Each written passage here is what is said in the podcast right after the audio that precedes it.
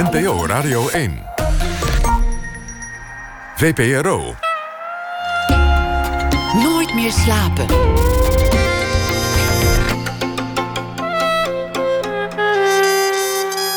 Met Atze de Vriezen.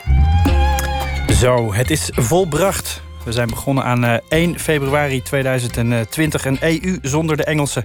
Maar de wereld houdt niet op met draaien. De maan is vrolijk weer opgekomen. En wij zitten hier dus gewoon voor een nieuwe Nooit meer slapen. En mijn gast vanavond is Patrice Tooyen, een uh, gerenommeerd filmmaker uit Vlaanderen. Die deze week heel Nederland afreisde met haar nieuwe film Muithond. Die, vertelde het verhaal van een, die film vertelt het verhaal van een uh, jonge man genaamd Jonathan.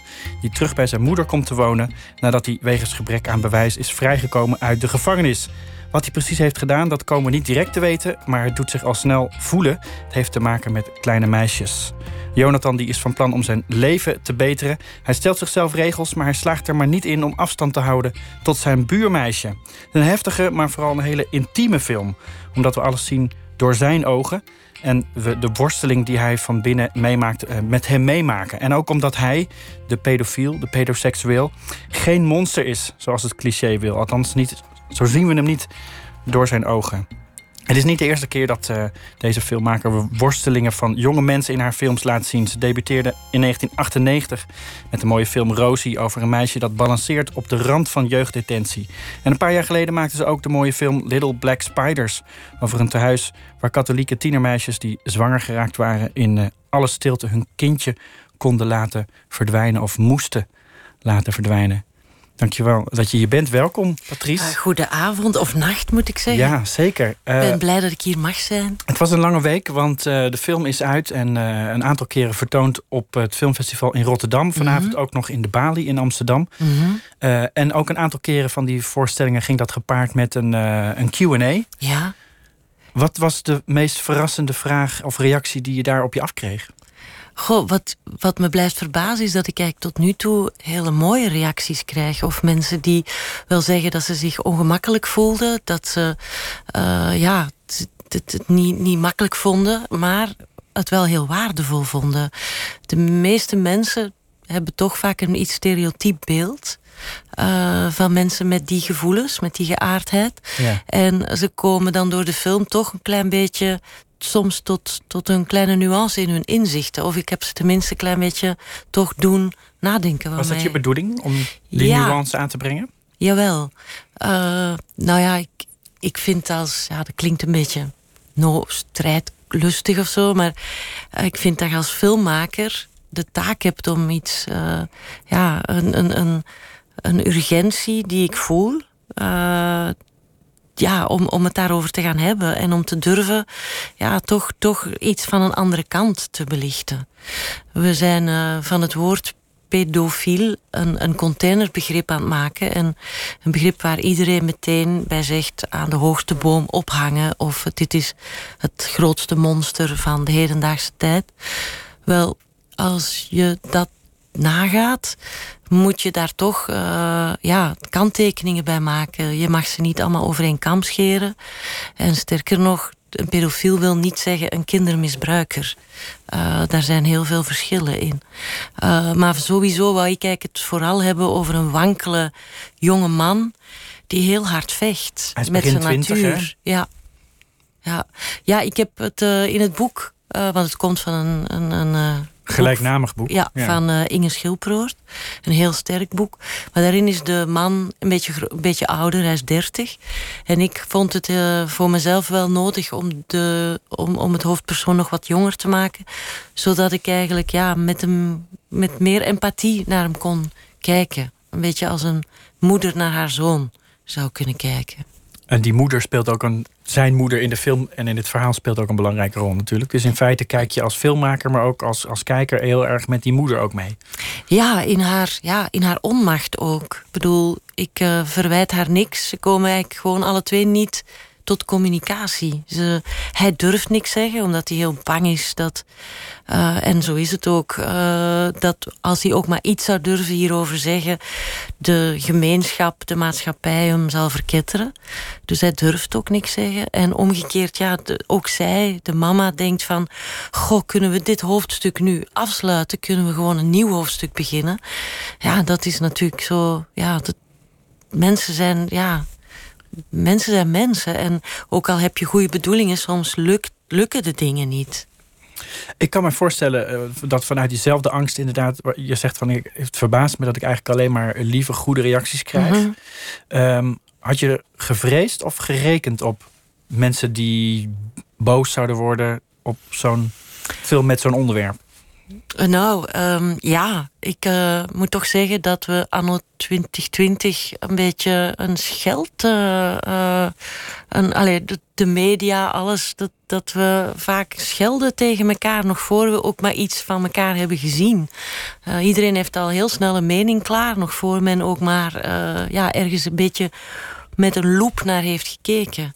En die oppervlakkige tijden, die zeer beoordelend en veroordelend zijn, uh, maakte mij daar wel een beetje bevreesd voor. Ja. Ik ben eigenlijk heel blij te horen dat mensen toch niet allemaal zo zijn, gelukkig. Ja, het, het, het boek is uh, inderdaad geschreven door Inge Schilperoort. Zij is uh, forensisch psycholoog. Mm -hmm. Dat zal betekenen dat zij niet zomaar uh, vanuit het luchtledige zo'n verhaal opschrijft, maar dat ze put uit haar praktijk. Ja, dat is zo.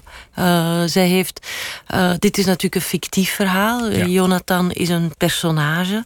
Maar ze heeft wel uh, op haar werk contact gehad, mensen gevolgd die deze gevoeligheid hebben. En zo had ze een man gezien die daar, ja, die daar heel erg mee worstelde, die, die zich schaamde, die zichzelf haatte. Maar die tegelijk, ja, soms, ja, die, die drang is er wel. Uh, en hij heeft dat bij haar de kiem, de kiem gebracht om tot, tot het boek te komen. Dat perspectief van die jonge man is heel dwingend in je film. Juist ook omdat hij in elke film of in elke scène voorkomt. Hè? En, mm -hmm. en, en soms ook letterlijk we zijn perspectief uh, vanuit de camera uh, gezien overnemen ja. als het ware. Dat dwingt je echt om sympathie ook voor hem te hebben. Dat is, lijkt me een heel lastige balans. Want je wil natuurlijk ook niet goed praten dat hij uh, dingen gedaan heeft... waar die je overigens natuurlijk niet te zien krijgt. Uh, er is iets gebeurd. Ja, het is daarom dat ik het woord sympathie liever niet in de mond neem. Want ik empathie, vind niet dat ik iets... Ja, ik, ik heb het liever over het woord empathie. Dat is invoelen. Uh, en dat wil ook zeggen niet oordelen. Dat is eigenlijk tonen. En, en uh, in sympathie is eigenlijk al een klein beetje vergoelijken voor mij. En ik wou toch ook tonen dat er in hem wel degelijk ook een, een, een dreiging zit. Er zit ook een beest in hem. En dat maakt de film ook bij momenten onheimlich, omdat hij toch in het hoofd van de kijker soms iets in gang zet, waardoor mensen denken: ach, ik hoop maar dat het goed blijft gaan, maar het kan net zo goed misgaan. We zitten de hele tijd op scherp van de snede, op een hele dunne evenwichtskoord. Net als hij wankelen we een beetje mee zo. En, en uh, ik wou die kwetsbaarheid uh, en, en die, die zonder in valstrikken te trappen, want die lagen er eigenlijk, er lag een mijnenveld klaar voor mij. Uh, maar ik hoop dat ik daarin geslaagd ben. Wat was de belangrijkste valstrik? Um, ja, er, er waren er zoveel. Ten eerste, uh, en dat had bijvoorbeeld met John Parrish te maken. Die John, de muziek gemaakt ah, heeft ja, voor de film. John heeft, ja. Ik werk al heel mijn leven met John. Alleen heel mijn leven, heel al, mijn, werk, mijn, mijn filmmakend ja. leven. Met John Parrish, die, die een fantastische muzikant is. En uh, uh, score, uh, filmscore-schrijver. En hij had bijvoorbeeld, ja, door wat met Jimmy, Jimmy Seville uh, gebeurd was in, ja. uh, in Engeland. Mediapersoonlijkheid die, uh, ja, die zijn, zwaar van zijn voetstuk gevallen is wegens gruwelijke Ja, daden. die echt, echt ja. gruwelijke dingen heeft gedaan. En had hij echt een probleem eigenlijk een beetje met het thema, met het onderwerp. En hij kon bijvoorbeeld niet laten om dat in zijn muziek bijvoorbeeld te laten voelen. Hij was de hele tijd van don't trust this guy, don't trust ja, this guy. Dat hij wilde dat meegeven aan, hij, aan de hij, kijker. Hij kon het niet, ja, dat moest hij doen. Dat was sterker dan hemzelf. En tegelijk moest ik hem de hele tijd vragen: doe dat niet, we moeten neutraal blijven. En dat vond hij, dat vond hij zeer moeilijk. Uh, omgekeerd, voor je het weet, maak je een filmscore die dan te lief is voor het personage, wat we ook niet wouden. Dus dat was er zo eentje.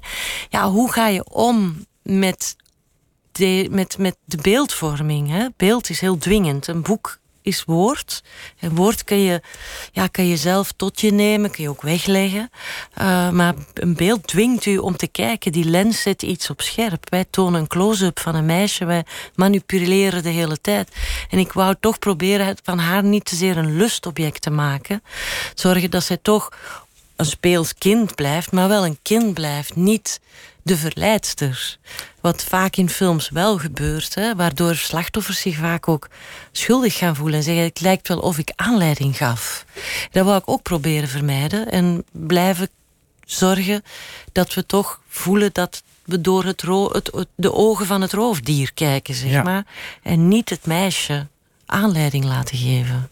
Ik wil het zeker zo over dat meisje hebben. Zij speelt het ook mhm. prachtig. Maar toch even inderdaad over die Jimmy Savile. Dat is een redelijk recente zaak. Ik denk dat in België en toch ook in Nederland... het, het, het debat over misbruik van kinderen... heel erg gekleurd wordt door de, de, zaak Marc Dutroux. Ja. Die larger than life is. En eigenlijk helemaal niets te maken heeft met de situatie die je... Uh, laat zien in deze film. Bij ons is toen alles veranderd. De, monsterlijkheid van die Dutroux... heeft hij eigenlijk het debat en de nuance onmogelijk gemaakt? Ja, vooral, ja, wij, wij met de media doen daar allemaal aan mee. Hè. Ik bedoel, uh, kijk naar Epstein, bedoel, al, alles. wij laten altijd de uitzonderingen zien. Wij laten altijd zien de meest negatieve, de ergste verhalen. Uh, in film doen we daar ook aan mee. Als we de, de, grootste, de, de, de grootste slechterikken zijn vaak pedo, dus op een of andere manier helpen wij het heel erg in het zwart-wit hokje duwen van dit zijn slechte mensen. Waardoor we er verder niet over hoeven na te denken en denken in een put ermee en begraven en nooit meer, uh, nooit meer naar boven, uh, nooit meer eruit laten komen. Terwijl dat is natuurlijk eigenlijk helemaal geen goede zaak. Want het gevaar is ten eerste, ofwel mensen die met deze gevoelens zitten, zijn ten eerste niet allemaal zo. Uh, velen zullen nooit een kind aanraken. Hè, uh, die haten zichzelf en zullen eerder zelfmoordgedachten hebben dan dat ze ooit een kind iets zouden aandoen. Maar zij die toch misschien potentieel ermee worstelen of denken van misschien ooit tot een daad over te gaan, zullen al helemaal niet meer durven om hulp vragen om, om wat wij daarvan hebben gemaakt. En dan gaan ze verdwijnen.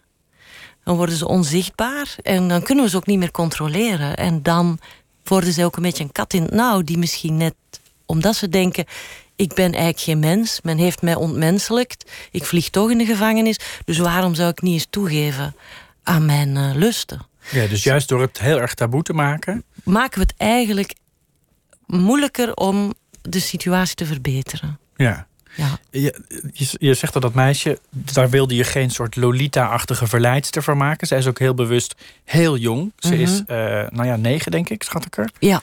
Uh, dat is dus de leeftijd waarin je overduidelijk nog niet geslachtsrijp bent. Waarop je als meisje nog niet...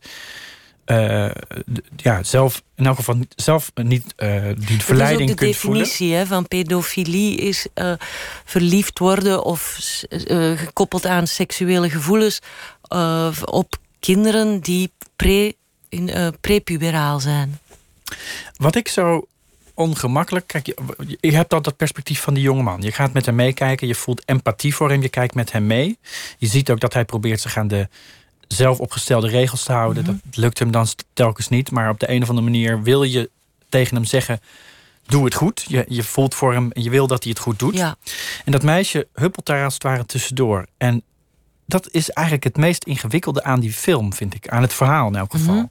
Mhm. Ehm, ik merk zelf, ik ben, ik ben vader. Mhm. Mijn dochter, mijn dochter is zeven, mijn uh, zoon is, is, negen. Dus een beetje in die leeftijd. En ik, ik ken dat huppelige van meisjes van die leeftijd heel erg. Ja. Eh, die, die, die, kunnen, die weten op de een of andere manier hoe ze op grote mensen, uh, ook op mannen, um, indruk moeten maken, hoe ze aandacht kunnen krijgen. En dat mhm. doen ze vanuit een volkomen onschuld. Maar dat doen ze op de een of andere manier toch ook vaak met een gedrag. En dat zie je in deze film ook heel duidelijk. Dat ook lijkt op hoe volwassen mensen met elkaar flirten. Mhm. Dat is iets heel geks. Een soort kid crush noem ik dat altijd maar. Dat is dus volkomen onschuldig, tenzij je bepaalde gevoelens hebt. Mhm. Is dat iets waar, waar iemand als uh, uh, Inge bijvoorbeeld vanuit haar vakgebied ook uh, iets over te zeggen heeft? Of bestaat dit in de forensische psychologie? Dit gedrag van kinderen en God, dat zou je aan haar moeten vragen. Maar ik denk dat het alleen... maar- Kijk, denken dat een kind niet seksueel is, is natuurlijk onzin. Het is al van als je... Ik bedoel... Ik, ik herinner mij toch nog als ik klein was... dat je ook gewoon een, een heel wezen bent. En dat je ook op dat vlak zelfs gevoelens hebt. Maar je weet, je kent daar helemaal de, draagvlak niet van, eh, de draagkracht niet Nee. van. Je, je bent natuurlijk in alles... eh, toch heb je je ja, onschuldig voor mij, want ja, een, een volwassene heeft de macht. Een volwassene kan manipuleren. Een onvolwassene heeft het plan. Snap je? Een kind heeft geen plan. Een kind heeft alleen zoiets van: kijk, als een kind is een sociaal wezen, dus het zoekt geborgenheid. Het wil graag aandacht. En zeker het meisje in de film is een beetje verwaarloosd op dat vlak. Dus als ze bij iemand aandacht kan krijgen, zal ze die zeker zoeken. En dat kun je haar helemaal niet kwalijk nemen. Zij is zich zeker niet bewust van de seksuele draagkracht die het heeft of uitlokt bij hem. Uh, die, die, die zit echt volledig in hem, vind ik. Snap je? Het is moeilijk om daar de juiste woorden voor te vinden. Maar je mag het nooit, vind ik, bij het kind leggen. Nee, dat is, maar dat vind ik nou juist het ingewikkeld aan die film. Mhm. ik, ik zou het ook zeker niet bij het kind willen leggen. Toch is het het meisje dat steeds een aantal keren die grenzen die de jongen zichzelf heeft gesteld, opzoekt, overgaat, overhuppelt als het ware, in Mhm. al haar onschuld. Mhm. Dat maakt het zo ingewikkeld. Ja, Je, je mag het haar niet kwalijk nemen, dat doe Mhm. ik ook niet. En toch zit daar de complexiteit van dit verhaal. Dat laat die film ook zo mooi zien. ja en, en zo krijgen we... Ja, zo krijgen we een spanning. Hè? Het is eigenlijk een heel... eh, eh, op een bepaalde manier aan de ene kant gebeurt er in de film heel weinig. Maar aan de andere kant zit er de hele tijd een soort onderhuidse spanning in. Dat is een beetje zoals in het boek. Hè. In die zin heb ik het boek ook echt gevolgd. Die eh, dat op zo'n manier wou, wou bereiken. En ik vond dat heel goed werken. Die verwaarlozing speelt ook een belangrijke rol. Hè? En ehm, het me- dat meisje Mhm. woont alleen met haar moeder. En die moeder is er ook nog eens het grootste deel van de tijd niet. Het meisje wordt een beetje aan haar lot overgelaten. Ehm, daar neemt die, die volwassen man ook een soort verantwoordelijkheid... die als volwassene misschien ook moet nemen... maar die hij eigenlijk niet moet nemen. Maar die, Ja. die kwetsbare situatie is wel vrij wezenlijk voor het verhaal. Ja, kijk, ik denk dat het overal kan gebeuren, maar op een plek zoals deze, eh, aan de rand van de maatschappij, waarvan een moeder toch een beetje zich in de vierde wereld situeert. Zij is aan het overleven. Ik verwijt haar eigenlijk niks. Ze is heel, aan heel hard aan het proberen eh, ja, eh, te zorgen dat ze de touwtjes aan elkaar kan knopen en dat ze, eh, dat ze geld heeft om te overleven. Dus ze moet s'nachts gaan werken en dan is het kind dus alleen. Uh, maar het maakt wel dat het kind nog kwetsbaarder is. Dat het niet echt in een heel veilige omgeving opgroeit. Dat, het, uh, dat er geen ja, ogen gericht zijn. En dat dus in die zin het nog makkelijker kan misgaan. Eigenlijk hebben alle belangrijke personages in al je films een vergelijkbare achtergrond. Ze zijn allemaal afkomstig uit gebroken gezinnen. En eigenlijk ook allemaal aan de rand van de samenleving. Oh my god. Ja, ik heb er nog nooit echt zo naar gekeken. Nee, maar, echt niet? Want het is nee, echt... maar het is wel waar. Ja, ja, ja dat is uh, waar. Rosie uit je debuutfilm is een meisje dat dromend over straat gaat... Uh, en moet zorgen dat ze op het rechte pad blijft. Mm -hmm. Zich eigenlijk heel volwassen moet gedragen. Mm -hmm. De meisjes in Little Black Spiders... Ja, hebben een misstap begaan om wat voor reden dan ook. Uh, zijn vaak ook uh, meisjes die uh, in, in, in, gescheiden gezinnen op, opgroeien. Ja, ik, ik moet wel zeggen dat ik heel graag kijk naar jonge mensen die nog niet jongvolwassenen of mensen in, jonge mensen in hun puberteit. Ik, er is iets waardoor ik me daar dichtbij voel. Um, hoe, hoe, komt dat? Um, ik, ja, mijn vermoeden ligt een beetje dat ik zelf in die periode wel. Um, uh, waarschijnlijk en veel heb meegemaakt, maar ook heel erg zelf in een verbeeldingswereld ging zitten. Uh, ik kom zelf van gescheiden ouders en um, als we het best wel, als ik het soms moeilijk had met de realiteit, dan zei mijn moeder altijd dat ik moest wegvluchten in mijn verbeelding. Ja? En uh, ja, ze, ze, ze zag dat als een vluchtheuvel. Um, en dat heb ik ook heel erg gedaan. Ik heb, uh, dan verzon ik een wereld waarin de dingen wel liepen zoals ik het wou. En ik ging daar wel steeds vaker in zitten. En dat maakte waarschijnlijk ook waardoor, waarom heeft dat de reden, is dat de reden geweest waarom ik ooit dan filmmaker ben willen worden. Ik verzon dan verhalen. Ik was dan een beetje god in die verhalen. Ik kon alles laten aflopen zoals ik het wou en niet zoals het in werkelijkheid was. Ik kon ook drama toevoegen, was ik, want ik vond de wereld vaak wel een beetje saai. Uh, uh, en ja, dus ik denk wel dat daar ligt veel. Ik denk dat ik een, uh, nog altijd me heel goed herinner hoe ik zelf was tussen ja, mijn 12 en mijn, en mijn 16. Het lijkt soms wel alsof je die personages dat ook wil toeschreeuwen. Ga die verbeelding opzoeken, als het ware. Ja, er is een uitweg. Er is nou ja, een, een ja achteraf, want ik ben dan ook zelf uh, wel al eens bij een uh, psycholoog beland. En die zei dan, ja, dat is eigenlijk niet zo'n goede raad. Want daardoor ga je in vluchtmodus. En eigenlijk los je zo je problemen nooit op. Maar um, toch heeft het mij altijd heel erg geholpen. En ik vind verbeelding een, een, een hele mooie kracht. Je hebt daar niks voor nodig. Alleen je oog dicht doen. En, en, en uh, voor mij voelt dat soms bijna even ja, of echter dan de, dan de werkelijkheid. Raar om te zeggen. Ja. Hoe zag het gezin eruit waar je opgroeide? Uh, ik had een vader, ik had een moeder, ik had een zus. Uh, en ik had een, een, een mijn mama bijvoorbeeld. Ah, ik weet niet of ik dat mag vertellen, maar zij was, zij was eigenlijk heel graag zelf uh, ja, verhalenverteller geworden. Ze heeft zelfs ooit een wedstrijd uh, voor een radiospel, was dat in die tijd, ingestuurd en ze had dat gewonnen. Alleen mocht ze nooit van haar ouders. Uh, daar, daar, daarop ingaan. Die hebben haar dat verboden. En moest ze... Dus ze heeft mij dan altijd gestimuleerd om wel uh, nou ja, creatief bezig te zijn eigenlijk. Dus ik ben eigenlijk eeuwig dankbaar. Um, ja, zo gaat dat. Zo gaan die dingen. En hoe oud was je toen het gezin uit elkaar viel? Oh, dat was eigenlijk, dat ging al slecht van als we acht jaar waren. Maar in die tijd moest je nog proef... Uh, uh, moest je nog proberen het goed te maken. Dus het heeft allemaal wel aangesleept tot ik 12, 13 jaar was. En dat was allemaal best wel, uh, was wel best wel heftig of zo.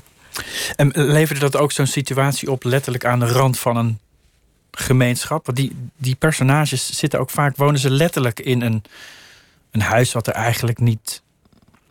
Nou, nee, nee, nee. Dat is comfortabel dan, uitziet. Het is niet zo dat ik zelf ben opgegroeid in een, in een, uh, in een moeilijke uh, financiële situatie of zo. Uh, dat niet. Maar we hebben wel even ehm, van huisje naar huisje ge, ge, in transitie gezeten. Uh, en zelfs heel eventjes overleefd in een auto. Uh, heel even maar gewoon. Echt? Uh, ja, een week? Of, ja, ja, niet lang. Dus echt, echt maar een paar dagen. Maar dan daarna bijvoorbeeld in een huis dat ging gesloopt worden. Dus in die zin, misschien komt het daar vandaan. Ik weet het niet. misschien komt het daarvan. Nou ja. Ik kan me voorstellen als je in zo'n vormende leeftijd bent, dat dat een enorme impact heeft. Ook al is het een week in een auto leven. Mm ja, dat, was, dat voelt ja. alsof, alsof je alleen nog maar verder kunt vallen op dat moment. Nou, tegelijk had ik mijn moeder, dus ik had wel een enorme houvast. Ik had, uh, uh, al zolang ik met haar samen was, was ik eigenlijk ook weer heel veilig. Snap je? Ja. ja. En ook, ja, ik heb nooit in een auto gewoond oh. of nooit in. Ja, het, het, het, een scheiding levert natuurlijk op dat alle vaste waarden even verdwijnen in elk geval. En als ouder probeer je dan natuurlijk zo snel mogelijk die grond weer onder de voeten van kinderen te krijgen. Op het moment dat dat niet lukt, zoals de personages in je films, dan kan het eigenlijk, dan is de, de, de afgrond onpeilbaar eigenlijk. Ja. Het is. Um, je krijgt. Je wordt al onzeker als kind. En je krijgt verlatingsangst. En je krijgt um, dat soort dingen. Daar heb ik wel heel mijn leven mee gekant. En dan Verlatingsangst? Um, ja, en gewoon en angsten toekoer. Ik heb mijn eigen demonen. Hè. Jonathan heeft zijn demonen, maar ik heb echt zelf ook wel uh, behoorlijke demonen eigenlijk. Waar ik heel blij ben dat ik er nu een beetje over ben. Eigenlijk bijna door die film te maken. Want ik had... Door deze film? Ja, ik had angst en paniekaanval. Ik ben een enorme perfectionist. En uh, ik vind meestal echt niet goed genoeg wat ik doe. En dan ver, verbrot ik het voor mezelf. Dan ben ik behoorlijk destructief. Maak dingen kapot nog voor ze daglicht zien. Scenario's die de prullenbak ja, in verdwijnen. En, en ook gewoon op den duur ja, je wereld kleiner maken. Bepaalde dingen niet meer aangaan, ontwijken. In die vluchtmodus gaan. En dat is toch niet zo gezond. Uh, en dan ben ik eigenlijk wel gek genoeg door dit hele delicate ding te doen, waar ik toch wel ja, toch in het oog van, van, van iets ben gaan staan, van het toch te durven. Want ik denk toch ook dat het best wel heftig was of zo om dit te durven. Geen veilig ding om te doen. Uh, heb ik eigenlijk iets overwonnen. Hoe is deze film dan anders dan die andere films die je hebt gemaakt? Want die gaan eigenlijk over soortgelijke thematiek ook wel. Niet over pedoseksualiteit, maar wel over jongeren die op zoek zijn naar hun identiteit. Die overeind proberen te blijven. Die ondanks een hele kleine bandbreedte die het leven ze biedt, toch een fantasiewereld te creëren, bijvoorbeeld. Mm Wat maakte deze film dan anders? En wat maakte dat je hiermee iets hebt kunnen overwinnen? Ja, dat, dat echt alles. Uh, dat ik alles in de schaal moest leggen. Het was, er was niet. niet ik, ik, want het is ik zeg het vanwege de valstrikken die in die film zitten, vanwege het feit dat het heel belangrijk is dat je dit integer doet. Want voor je het weet sla je de bal mis. En ik wil heel duidelijk zeggen, ik bedoel, elke vorm van kindermisbruik moet, moet, allez, moet gestraft worden. Hè. Ik, ik sta absoluut aan die kant. Maar ik wou toch proberen te kijken of een antiheld, uh, de grootst mogelijke antiheld, toch nog door een publiek kan als empathisch worden gezien. En dacht, dan, dan moest ik echt wel, ja, um, voor mijzelf iets, iets, iets feesten of zo. Ik, ik, vind het heel moeilijk om uit te leggen. Ja. Ik kon niet weglopen. Uh, en, en, en ik ben blij dat ik het niet heb gedaan ook. Maar dat, goede, dat zoeken van dat goede in miserabele situaties... Dat ja, is ook maar... iets wat steeds terugkeert. Hè? Want Little ja. Black Spiders is ook een film gaat over eigenlijk over een groot schandaal natuurlijk. Over ja, meisjes vind, die in een soort van. Ik kan niet tegen zwart-wit denken. Ik vind het heel belangrijk om, om overal de nuance in te blijven zien. En de complexiteit en de tegenstrijdigheid die in elk mens zit. Maar even naar Little Black Spiders. Die gaat, het gaat dus over een soort tehuis in de jaren 70. Mm -hmm. Niet van de vorige eeuw, maar van, mm -hmm. in de afgelopen eeuw. Niet 100 jaar geleden. Zelfs tot de jaren 80. Ja, ja. waarin meisjes eigenlijk uh, van de maatschappij afgeschermd werden. Hè, om de schande van een familie te voorkomen. Mm -hmm. uh, de, de, katholieke zusters zijn degene die daar eigenlijk in feite levens verpesten. Mhm. Tegelijkertijd breng je een soort van sympathie in die film. Ook voor, of empathie, laat ik dat woord maar weer gebruiken. En gaat die film ook over vriendschap tussen die meisjes. Mhm. Dat, dat zoeken naar dat positieve, dat is kennelijk een soort drive. Voor jou als filmmaker. Ja, want als je. Allee, um, als je alleen maar het slechtste in elkaar boven haalt, dan, dan vind ik, ja, dan zwijg je beter. Ik denk dat het toch altijd fijn is om, ah, klinkt misschien bons om de naam, maar toch te zoeken naar wat ons verbindt en niet naar wat ons uh, uit elkaar uh, haalt, snap je?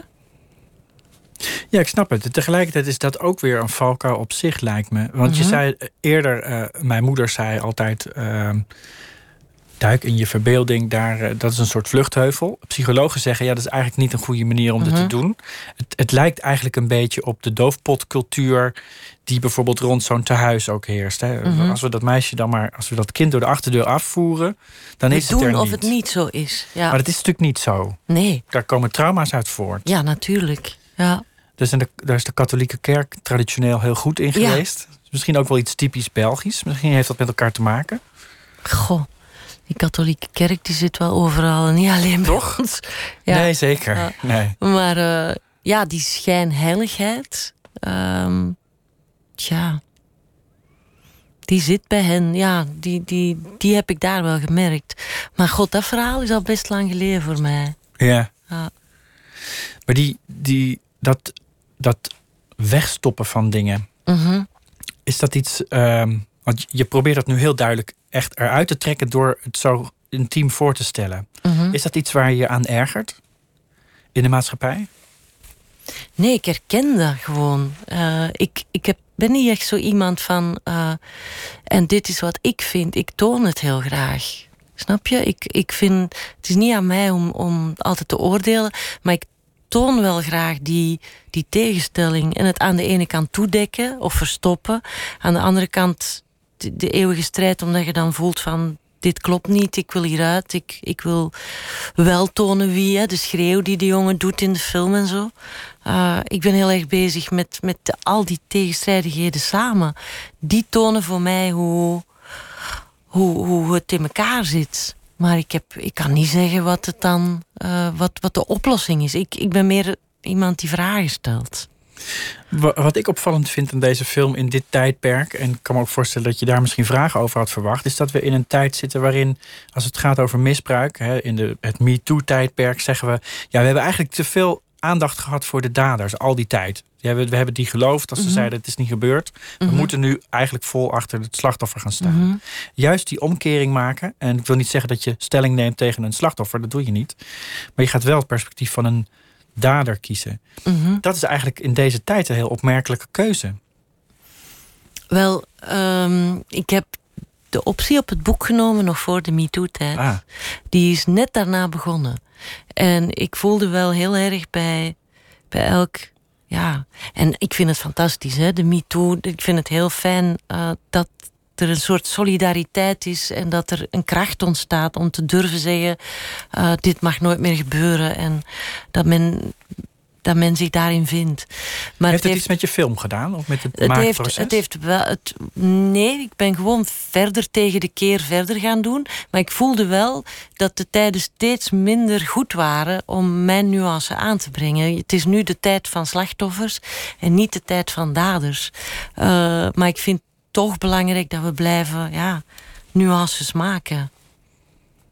Ja, nou, het is, wat dat betreft is het natuurlijk is, het is de film van de nuance. Maar eh, denk je, heb je het gevoel dat dat gesprek nu op een volwassen manier op gang zou kunnen komen?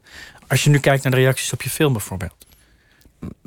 Goh, ik maak me geen illusies dat we hele grote verschillen brengen. Maar misschien zijn we een kleine opening naar een, een, naar een gesprek of naar een. Uh, en dan zou ik al heel blij zijn als we al een klein stapje kunnen zetten om nou, taboe doorbreken, uh, dat weet ik niet. Maar in elk geval het toch een beetje aan te kaarten van uh, of we niet allemaal een beetje te zwart-wit daarna aan het kijken zijn. Er wordt heel veel gesproken over de rol van mannen en vrouwen in de maatschappij. En wat je hier laat zien ja, gaat natuurlijk naar een soort van basis. Elementaire uitgangspunten waarvan kinderen zijn zich nog helemaal niet bewust van die rollen. En tegelijkertijd ook wel. Mhm. Dat lijkt me een hele interessante vertrekpunt voor dat hele discours dat uitkomt ergens bij uh, een baas en zijn vrouwelijke uh, werknemers of de machtsverhoudingen die later op het grote toneel plaatsvinden. Eigenlijk ligt de basis voor dat discours al bij die hele kleine onschuldige kinderen. Goh. Ja. Um, als je het nu over man en vrouw hebt of zo, vind ik ook wel. Allee, bijvoorbeeld, allee, bij ons in België zijn er bijvoorbeeld heel weinig vrouwelijke filmmakers. Dan vraag ik me ook af hoe komt dat? En dan is dat natuurlijk zo, omdat. Ja, ik vind ook. Ja, wat je daar nu zegt. Ik, ik vind eigenlijk dat vrouwen. Uh, aan de ene kant natuurlijk hè, die, die, die rollenpatronen waar ze ingeduwd zijn enzovoort. Mm We zitten met die geschiedenis en we moeten daar ook zelf uitkomen. Uh, uiteraard uh, uh, is allemaal waar wat je zegt, maar ik vind ook, ik merk bij op vergaderingen, vrouwen om mij heen, dat wij ook heel vaak dat, dat die luwte hebben opgezocht. Of zo altijd heel vaak zoiets hebben van: Goh, uh, ze zijn al bijna overskilled, heel eer ze durven het woord nemen. Snap je wat ik bedoel? Dus wij moeten ook van die schroom af. Of wij moeten, zeker in België en Nederland, denk je dat dat een stuk anders is. Maar wij moeten echt nog een stuk assertiever en zekerder worden van onszelf. We zijn nog heel vaak ja, in, in moeten nog veel meer uit dat patroontje van uh, wat je daar zegt. Uh, en dat ligt ook een stukje aan onszelf. Niet alleen aan uh, iets opgelegd door een, een, male white world. Snap je wat ik bedoel? Mm Mhm. Maar ja, het is nu een rare kronkel. Nou ja, het is wel. snapt. Nee, maar het is wel. Kijk, je- toen je in 1998 debuteerde, was je de eerste vrouwelijke filmregisseur in België die een speelfilm maakte. Toen ik dat Ja, las, dat ik geloofde dat nog- bijna niet toen ik dat las. Het is maar- en dat is maar twintig jaar geleden. ja, Eh, dus dat is, dat is heel. Ik was natuurlijk toen eh, helemaal niet bezig met. Hier moet nu eens een vrouw een film maken. Ik wou gewoon dat verhaal vertellen. Ik ben denk ik feministischer of mij meer bewust geworden van de genderongelijkheid en zo met de jaren. Eh, op dat moment wou ik gewoon die film maken. Snap je? ja, je zegt we moeten schroom van ons afwerpen, eigenlijk zelfs zelfverzekerder worden als het ware. Ja, Als je het vertrekpunt van die puber met faalangst neemt, die ook nog eens worstelt met een demon die perfectionisme heet, dan is het bijna godsonmogelijk om een film te maken ook lijkt ja, me. daarom doe ik er ook verschrikkelijk lang over. Dat, eh, dat is echt zeven jaar geleden met de vorige. Eh, dan moest ik eerst weer wat allee, paniekaanvallen en depressies voorbij. Ik hoop dat het nu eh, langer weg blijft, het beest. Het zwarte beest. Ja, Zo noemde je het wel. Perfectionisme. Is Ja. het, kan het, eh, want je, je films zijn ongelooflijk stijlvast. Deze ook weer. Hè. Wat ik al zei, eh, die, die hoofdpersoon komt in elke scène voor. Dus het is heel, ja alles is wel heel erg over gefilmd. nagedacht. En ook samen met mijn man Richard. eh, waar ik, allee, die, die, die mijn oog is. Hè. Bedoel, die, die, die iets doet wat ik eigenlijk niet kan. Ik ben echt acteursregisseur. En hij, hij eh, helpt me enorm met de cinematografie. Maar eh, tegelijk kijk ik dan heel traag. Maar vind ik dat ook weer stilletjes aan een kwaliteit. Ik vind dat er veel te vaak te snel aan iets wordt voorbij gegaan. En eh, traag naar iets, naar iets, de tijd nemen naar iets te kijken, dan zie je ook terug de schoonheid van dingen. Eh, dan, dan werken ze op u in. Ik vind dat we veel te snel gaan allemaal. Dus tegelijk heb ik ook wel weer zoiets van... ik ga traag blijven. Ik vind het ook wel fijn om traag te zijn. in deze tijd waarin het allemaal langs ons raast, gewoon eens even echt gaan kijken, als het ware. Ja, ik, ik, eh, ik weet het niet. Het komt omdat wij zoveel informatie krijgen... dat je eigenlijk niks meer echt in je opneemt of zo. Ja. Maar ik, ik heb dat nodig om, om echt ergens bij stil te staan. Het heeft een prachtige intieme film opgeleverd. Hij draait nu in de bioscoop. Eh, ook nog één keer morgen op het filmfestival in Rotterdam, als ik het wel heb. Muithond heet hij. Dankjewel dat je hier was, eh, Patrice Stooyen. Dank u wel om mij hier te hebben. En maandag dan eh, heeft Pieter van der Wielen hier zijn plek op deze stoel weer. Die zal dan praten met eh, misdaadjournalist Marianne Huske. Zij heeft een boek geschreven over een van de pioniers van de Nederlandse ecstasy. Liep slecht met hem af. Illustere figuur Dr. Ecstasy. En zometeen Miss Podcast. Nog een goede nacht. Goeienacht.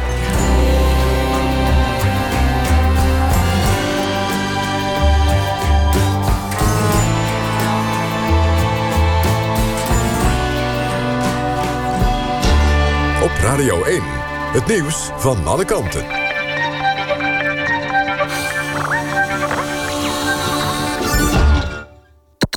NPO Radio